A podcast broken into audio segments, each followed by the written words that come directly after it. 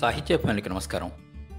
నూరేళ్ళ తెలుగు నవల పద్దెనిమిది వందల డెబ్భై ఎనిమిది నుండి పంతొమ్మిది వందల డెబ్భై ఏడు వరకు వచ్చిన పాతిక ప్రసిద్ధ నవలల పరిచయం పరిశీలన రచయిత సహవాసి. ఈ వారం మనం పరిచయం చేసుకుపోయే నవల అంపశయ్య రచయిత నవీన్ గారు. ఈ నవల రాయడం ద్వారా నవీన్ గారు అంపశయ్య నవీన్గా ప్రసిద్ధులయ్యారు. నవీన్ గారు జన్మించింది ఇరవై నాలుగు డిసెంబర్ పంతొమ్మిది వందల నలభై ఒకటి వావిలాల గ్రామం వరంగల్ జిల్లాలో. అంపశయ్య నవల రచనాకాలం పంతొమ్మిది వందల అరవై తొమ్మిది కథాకాలం పంతొమ్మిది వందల అరవై నాలుగు కథాస్థలం ఉస్మానియా యూనివర్సిటీ క్యాంపస్. అంపశయ్య నవల పరిచయం. రాసిన తొలి నవలే ఆ రచయిత ఇంటి పేరుగా వాసికెక్కడం అనేది చాలా అరుదు. అంపశయ్య నవలను రాసిన నవీన్కి ఆ అరుదైన గౌరవం దక్కింది. అంపశయ్య నవీన్ తొలి నవల. పంతొమ్మిది వందల అరవై తొమ్మిదిలో మొదటి ముద్రణ జరిగి పాఠకలోకంలో ఊహించని సంచలనం సృష్టించింది. దాని తాలూకు ప్రకంపనలు కొన్నేళ్ళు కొనసాగిన ఫలితంగా అది ఏడు ముద్రణల దాకా ఎగబాకింది. అంతేకాదు తెలుగు సాహిత్యంలో గతంలో వెలువడ్డ గొప్ప గ్రంథాలలో అంపశయ్య ఒకటి అని ఒక ప్రముఖ దినపత్రిక నియమించిన న్యాయ నిర్ణేతల కమిటీ పేర్కొన్నది. నవీన్ ఇరవై ఐదవ నవల కాలరేఖలు రెండు వేల నాలుగవ సంవత్సరానికి కేంద్ర సాహిత్య అకాడమీ పురస్కారాన్ని అందుకున్నది. ఇంకొక విశేషం ఏమిటంటే ఆద్యంతం చైతన్య స్రవంతి కథన పద్ధతిలో సాగిన మొదటి నవలగా అంపసేయని సాహిత్య విమర్శకులు గుర్తించారు. బుచ్చిబాబు చివరకు మిగిలేది రావిశాస్త్రి అల్పజీవి వడ్డెర చండీదాస్ హిమజ్వాల వంటి నవలల్లో చైతన్య స్రవంతి కథన పద్ధతి కొంతమేర కనిపిస్తుంది. అయితే మొదటి నుంచి చివరి దాకా ఈ కథన విన్యాసపు పదును మెరుపులు గోచరమయ్యేది అంపశయ్యలోనే ఈ సందర్భంగా చైతన్య స్రవంతి గురించి టూకీగా ఆయన చెప్పుకోవాల్సిన అవసరం ఉన్నది. మనిషి మనస్సు చేతన అంటే కాంక్షస్సు ఉపచేతన సబ్కాంక్షస్సు సుప్త చేతన అన్కాంక్షస్ల ముప్పేట లేదా మూడు పొరలు.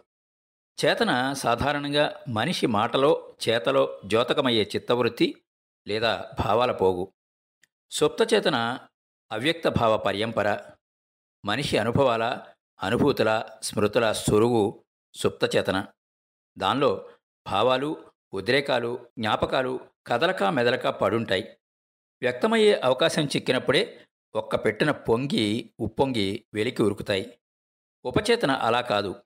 అది వ్యక్తావ్యక్త దశ. సుప్తచేతనకు చేతనకు మధ్యన ఉండే సన్నని ఉల్లిపొర లాంటిది. అయితేనేమి? దీనికి మనిషి మానసిక భౌతిక జీవితంలో ప్రముఖ పాత్ర ఉంది. ఎలాగంటే సాంఘిక ఆచారాలు నైతిక సూత్రాలు ఈ పొరలో అవిభాజ్యమై ఉంటూ సుప్తచేతనలోని భావాల్ని ఉద్రేకాల్ని నియంత్రిస్తూ ఉంటాయి. సూక్ష్మంగా మనస్సు గతి ఇది అని మనస్తత్వ శాస్త్రం ఎరుకపరుస్తుంది.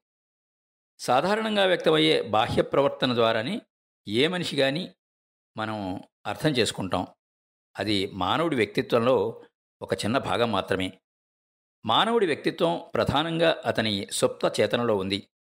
ఉపచేతన తెరను చీల్చి మనిషి సుప్త చేతనంలోని భావస్రవంతిని ఆవిష్కరించడానికి నవలా సాహిత్యంలో జరిగిన ప్రయత్నమే చైతన్య స్రవంతి కథన శిల్పం అని ప్రసిద్ధ సాహిత్య విమర్శకులు వల్లంపాటి విశదీకరణ.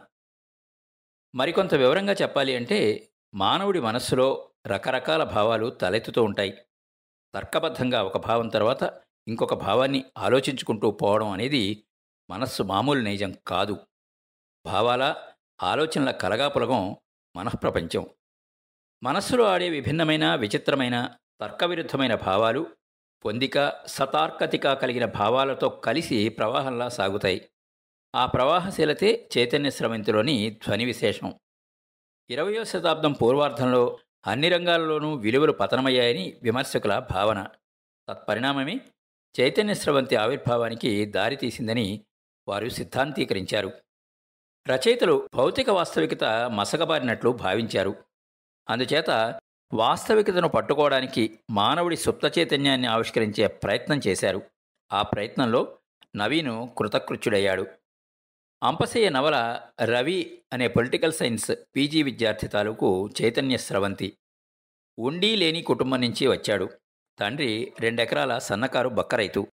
పండించుకుంటే వరహాలు పండుతాయి కానీ ఏం లాభం? పెట్టుబడి లేదు. నీటి వనరు సరిగ్గా లేదు. ఎన్నాళ్ళ నుంచో అనుకుంటున్నాను ఒక మంచి బావి తవ్వించాలని. కానీ ఏది? అసలు వ్యవసాయం మీద వచ్చే ఆదాయమే తక్కువ. అసలు పోతున్నదే గాని రావడం లేదు. చేస్తున్న అప్పులని నీకోసం అని రవి నాన్న ఆక్రోశం. అమ్మకి కొడుకు మీద చెప్పలేనంత ఆపేక్ష. నీ చదువు పూర్తయి పెద్ద ఉద్యోగం దొరికితే ఈ కష్టాలన్నీ క్షణంలో పోతాయి. అప్పుడు మన సుశీ పెళ్ళి ఘనంగా చేయొచ్చు. కొడుకు మీద ఆ తల్లి ఆశలు కలలు. సుశీ ఒక్కగానొక్క చెల్లెలు. వచ్చేటప్పుడు టెర్లిన్ గౌను రిబ్బన్లు పుస్తకాల బ్యాగు తెస్తావు కదా అన్నయ్య? అనేది సుశీ చిన్ని కోరిక. అమ్మ తన ఆఖరు బంగారు వస్తువుల్ని తమకున్న ఒకే ఒక మంచి ఆవుదొడని తెగనమ్మగా వచ్చిన రెండు వందల రూపాయలు తీసుకుని ఊరి నుంచి బరువెక్కిన గుండెలతో బయలుదేరతాడు. ఆ ఊరు పరిసరాల్ని దాటే వరకు అతనికి దుఃఖము దిగులు వదలవు. ఇది అతని నేపథ్యం. క్యాంపస్ చేరగానే క్లాస్మేట్స్ చుట్టూ చేరతారు. Ravi party Ravi party Ravi party Ravi party Ravi party Ravi party Ravindra hip hip hurray ఈలలు కేకలు అరుపులు. అంతే. తన్ని హోటల్కి లక్కుపోయారు. తన నిమిత్తం లేకుండానే చకచక ఆర్డర్ ఇచ్చేశారు. తిన్నారు తాగారు త్రేయించారు. బిల్లు తెచ్చి ఇచ్చిపోయాడు సర్వర్. బిల్లు చెల్లిస్తుంటే చేతులు వణికాయి. తన మీద తనకే అసహ్యం వేసింది. జేబు ఖాళీ అయింది. మెస్ బిల్ కట్టాలి. కట్టకపోతే పరీక్షకి హాల్ టికెట్ రాదు. మెస్లో భోజనం పెట్టరు. మెస్ బిల్ కట్టడం ఎలా? హాల్ టికెట్ తీసుకోవడం ఎలా? పరీక్షకు వెళ్ళడం ఎలా? పరీక్షకి చదవడం ఎలా? ఉద్యోగం సంపాదించి అమ్మానాన్నల తరతరాల కష్టాలను తీర్చడం ఎలా? అన్నీ ప్రశ్నలే అన్నీ ప్రశ్నలే సమాధానాలు లేవు. తెల్లారగట్ల కలలే కలలు. తను నదిలో పడిపోయాడు. నీళ్ళలో మునిగిపోతున్నాడు. నీళ్ళు మింగేస్తున్నాడు. బయటికి ఇచ్చేవాడు లేడు. గట్టిగా అరుద్దామంటే గొంతు పెగలదు.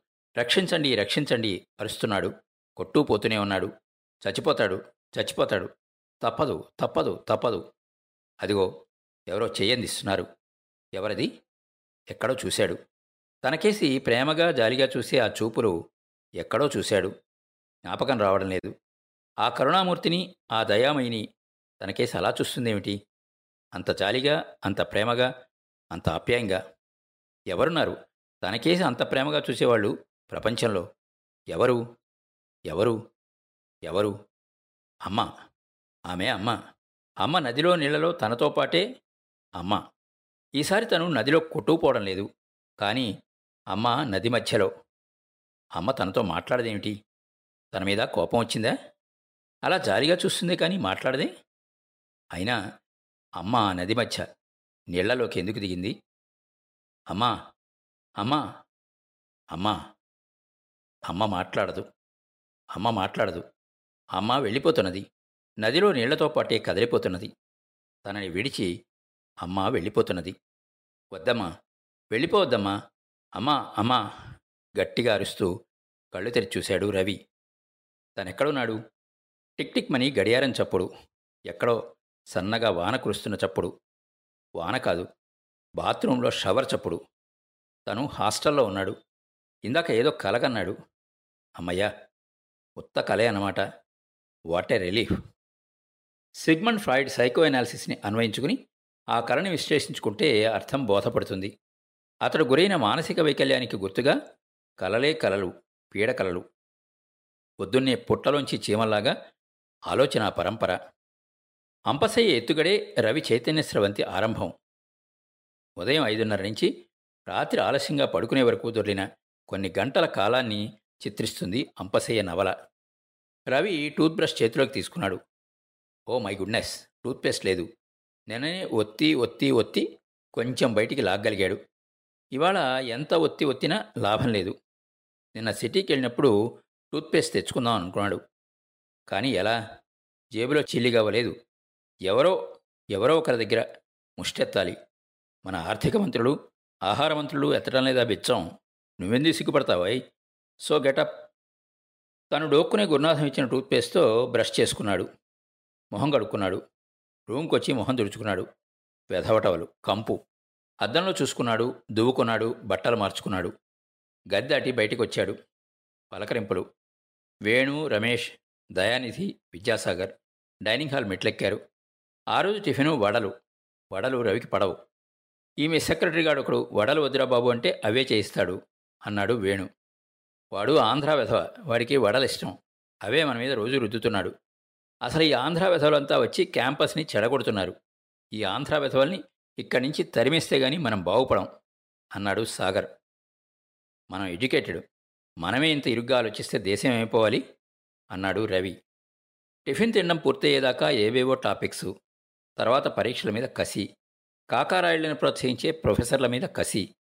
వియత్నాం మీద విరుచుకుపడ్డ అమెరికన్ల మీద కసి. కక్కేశాక మనస్సుకి శాంతి. జమరూద్లో మార్నింగ్ షో కాగజ్కే ఫూల్ అని గుర్తు చేశాడు నిధి. ఎలాగైనా చూడాలి అనుకున్నాడు రవి. పైసలు లేవు. కిరణ్మయి వస్తోంది తన ఫ్రెండ్స్తో కలిసి. నాగార్జున సాగర్ టూర్లో కలిసిందామె. తనతో క్లోజ్గా తిరిగింది. స్వప్నంలో కూడా ఊహించలేనంతటి మహత్తర సౌందర్యం కిరణ్మయిది కిరణ్మయి తన జీవితపు ఎడారిలో ఒయాసిస్సు. మీరు తెగ పొగిడేస్తున్నారు ఆ మూవీని. పోని మీరు కూడా రాకూడదు? అంతగా పొగుడుతున్నారు. ప్లీజ్ మీరు రండి.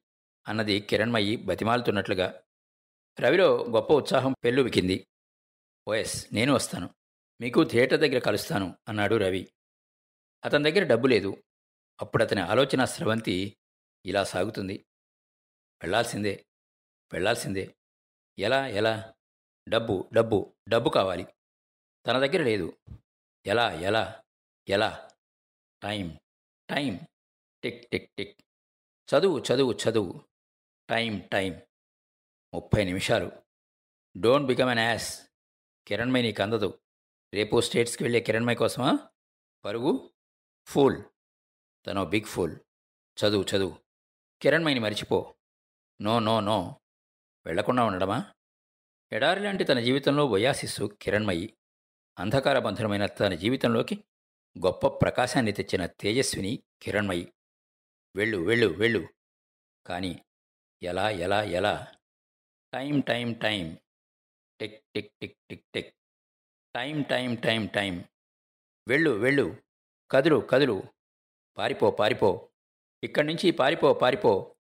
ఎండినో ఎలకల మందో ఎండినో ఎలకల మందో. అంతే. మెస్బిల్ హింస హింస హింస. హింస రచన ధ్వంస రచన. అరే ఛూ! అరే ఛూ! పటక్ చటక్ పటక్ చటక్ ఫటక్ చటక్. పతితులార భ్రష్టులార. బాధాసర్పదష్టులారా. వెళ్ళాలన్న ఆరాటం వెళ్ళలేకపోతున్న అసక్తతల మధ్య ఊగిసలాట కిరణ్మయి పిలిచింది కాబట్టి వెళ్ళాల్సిందే. డబ్బు లేదు. టైం గడిచిపోతోంది. సినిమాకి వెళ్తే చదువో? చదువుకు టైం గడిచిపోవటం లేదా? ఇక్కడ రవి చైతన్యం రెండు శకలాలవుతుంది. కిరణ్మయి ఎండమావి నీకు లభించదు అంటుంది ఒక శకలం. అమెరికా నుంచి వచ్చాక నీకే దక్కుతుంది అంది రెండో శకలం. మళ్ళీ కాలం గడియారం గడిచిపోతున్న ఘడియలు కదలమని తనని తాను తొందర పెట్టుకోవడం వెళ్ళు అన్న ప్రేరేపణ పారిపోగా రూపాంతరం చెందడం. పరీక్షలకు చదవడం కంటే ఎండినో ఎలకల మందో తిని చావటం మేలు అన్న తన క్లాస్మేట్ నిరాశ. నవీన్ చైతన్య స్రవంతిలోని ప్రవాహశీలతకి ఇది మచ్చుతునక. ప్రధాన పాత్ర రవి వ్యక్తిగత స్వప్నలోకాల్లోకి పలాయనం చిత్తగించడు. రవిని సామాజిక నేపథ్యంలో నిలబెడుతుంది అంపశయ్య. అతడు వ్యక్తిగా నలిగిపోతూ ఉండడానికి కారణం సామాజిక వ్యవస్థలో ఉంది అన్న సత్యాన్ని గుర్తిస్తుంది. రవికి ఉద్యమ చైతన్యం కూడా ఉన్నది. అంపశయ్య ఒక రకంగా ఆత్మకథాత్మక నవల కూడా. నా డైరీ ప్రతి పేజీలోనూ నవల ఉంది అన్న నవీన్ వ్యాసం ఇందుకు సాక్ష్యం. పంతొమ్మిది వందల అరవై నాలుగులో తను ప్రతిరోజు డైరీ రాశానని ఆ డైరీలోని ప్రతి పేజీలోనూ అంపశయ్య నవల ఉంది అని అనిపించింది అని నవీను వెల్లడించారు. రచయిత అంపసే నవీన్ అసలు పేరు దొంగరి మల్లయ్య. విన్నారు కదండి? అంపసేయ నవల పరిచయం. రచయిత శ్రీ సహవాసి. మీకు వినిపించింది కొప్పర్తి రాంబాబు. విశ్రాంత ఉద్యోగి ఇండియన్ బ్యాంక్ విజయవాడ. మరో మంచి నవలా పరిచయం కార్యక్రమంతో మళ్ళీ కలుద్దాం. అంతవరకు సెలవు.